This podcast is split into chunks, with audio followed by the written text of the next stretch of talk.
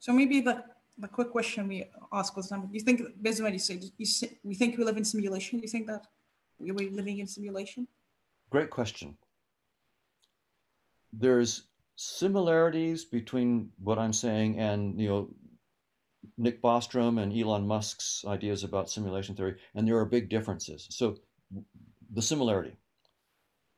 Both simulation theory and what I'm talking about say that space-time is as you perceive it right now and objects are not the final reality, they're just a data structure. Mm. And so we agree on that. But where we disagree is that the simulation theory says that this space-time data structure is the result of some computer programmer at a lower level of reality, right? And that programmer could also, in their world, could be the simulation of yet a lower level. And they go all the way down to some some base level. And that base level is is always assumed to be a space-time physical reality. So they assume that the ground of all the simulation is space-time, some kind of space-time framework.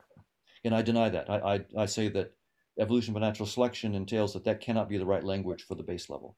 Hmm. That's one, one difference. The second difference is they assume in the simulation theory that the right complexity in the computer algorithm can create consciousness or perhaps the illusion of consciousness. Some people say there is no such thing as consciousness. Maybe there's the illusion of consciousness. But so I'll take both. In the case of where they claim it creates genuine consciousness, um, that's the hard problem of consciousness, and that's not been solved. So they're they're making an assumption that that computer programs properly, with a proper complexity, can create consciousness. Um, the burden of proof is on the person who claims that. There there is no evidence yet of a theory that can that can explain that. And if and if you say no, I don't think that it creates genuine consciousness. It creates the illusion of consciousness. So Dan Dennett and Keith Frankish, for example, are take that point of view. And I say fine.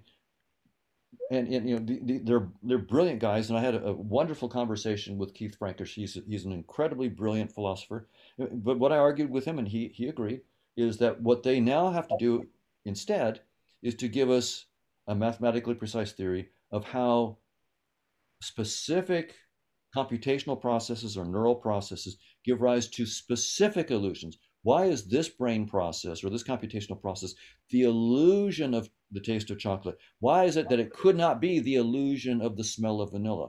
They still owe us, they don't get off scot free by saying it's an illusion. That, they, there's still hard work to do here. And, and, and Keith, of course, completely understands that. But um, maybe other people don't. So there's still, this is an unsolved problem how consciousness or the illusion of consciousness comes from computer programs.